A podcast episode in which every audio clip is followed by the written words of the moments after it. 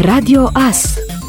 Informațiile zilei Comitetul Național pentru Situații de Urgență a adoptat la data de 27 august hotărârea care prevede redeschiderea începând cu data de 1 septembrie a restaurantelor și cafenelelor în interiorul clădirilor, inclusiv în cazul unităților de cazare. Activitatea va putea fi reluată cu câteva condiții. Astfel, se vor redeschide unitățile din județele în care incidența cumulată a cazurilor în ultimele 14 zile este mai mică sau egală de 1,5 cazuri la mii de de locuitori. Se redeschid de asemenea cinematografele și teatrele și în acest caz vor fi impuse condiții. CNSU a decis în schimb să mențină barurile și discotecile închise, iar terasele să aibă program până la ora 24. Operatorii economici licențiați în domeniul jocurilor de noroc primesc și ei o veste bună, își pot relua și ei activitatea de la 1 septembrie.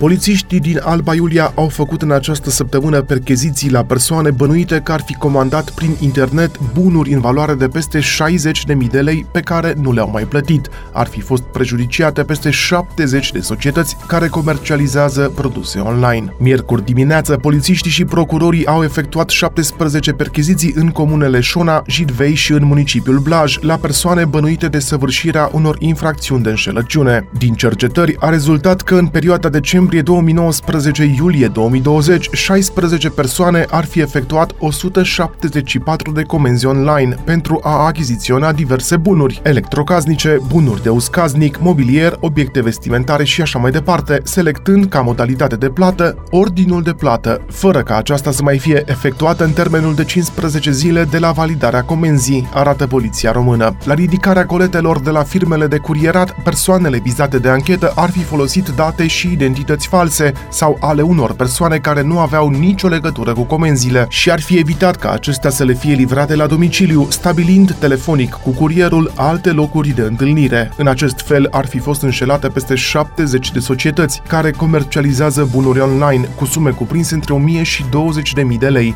prejudiciul total fiind de peste 60.000 de lei. Totodată, în urma investigațiilor, polițiștii au constatat că alte două persoane ar fi instigat sau sprijinit persoanele vizate de anchetă la săvârșirea faptelor de înșelăciune.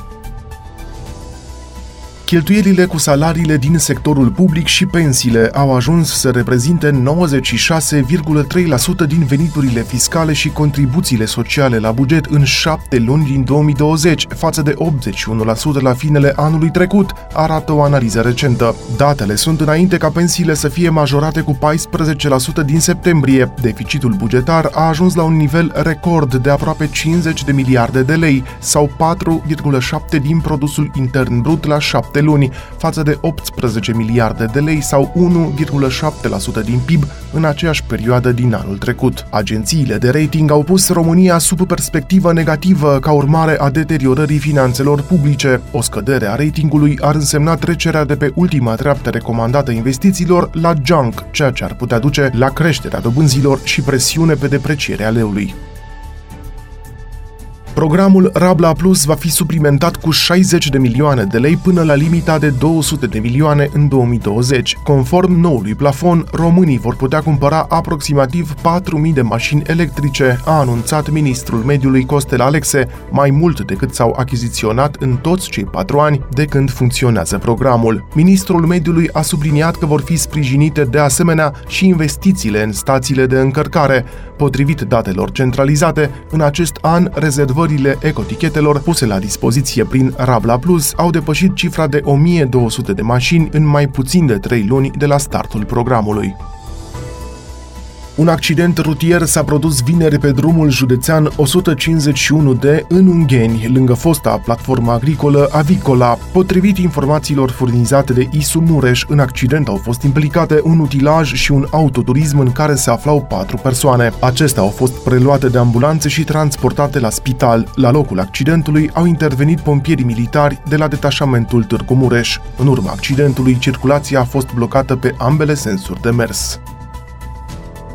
Autoritățile spun că numărul de cazuri de COVID-19 ar putea crește din nou în luna septembrie, după redeschiderea unor noi activități, precum restaurantele din spații închise. Nelu Tătaru, ministrul Sănătății, face din nou apel la respectarea regulilor sanitare pentru a reduce riscul de transmitere comunitară. Urmează o lună septembrie cu mai mulți factori care pot duce la o creștere a numărului de cazuri, în consecință a creșterii transmiterii comunitare. Luni va fi o ultimă zi înainte de reluarea activității în unitățile de servire cu capacitate închisă, teatre și cinematografe. Tocmai în acest context, evaluăm capacitatea spitalelor de a gestiona o eventuală creștere. Repet ce spunem în ultima perioadă, această pandemie nu se tranșează în spital, se tranșează în prespital, acolo unde trebuie să avem grijă să respectăm acele precauții pentru a avea o transmitere comunitară scăzută. Noi suntem capabili să adaptăm numărul de paturi, terapii intensive, unități modulare, dar să nu forțăm această limită pentru a nu colmata sistemul medical, a mai spus Nelu Tătaru. El a vorbit și despre regulile care trebuie respectate în restaurantele în spații închise.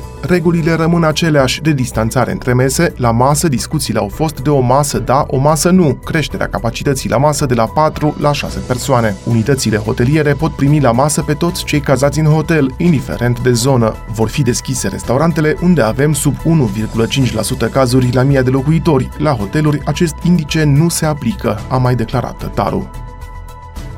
În această săptămână, echipele românești de fotbal au jucat în tururile preliminare ale cupelor europene. Formația FCSB a învins joi seară pe arena națională cu scorul de 3 la 0 echipa armeană Chirac în primul tur preliminar al Ligii Europa și s-a calificat în runda secundă preliminară a competiției. Formația Universitatea Craiova a fost învinsă joi în deplasare de echipa georgiană Locomotiv Tbilisi, scor 2 la 1 și a fost eliminată în primul tur preliminar al Ligii Europa. FC Botoș Botoșani s-a calificat în turul 2 preliminar al Ligii Europa după ce a învins joi în deplasare cu scorul de 2 la 1 echipa kazahă Ordobasi. Campioana României CFR Cluj a fost eliminată miercuri în turul 2 preliminar al Ligii Campionilor după ce a fost învinsă pe teren propriu la loviturile de departajare cu scorul de 8 la 7 de echipa croată Dinamo Zagreb. După 120 de minute de joc, scorul era de 2 la 2. Ardelenii au ratat un penalti și au jucat în superioritate numerică din minutul 51.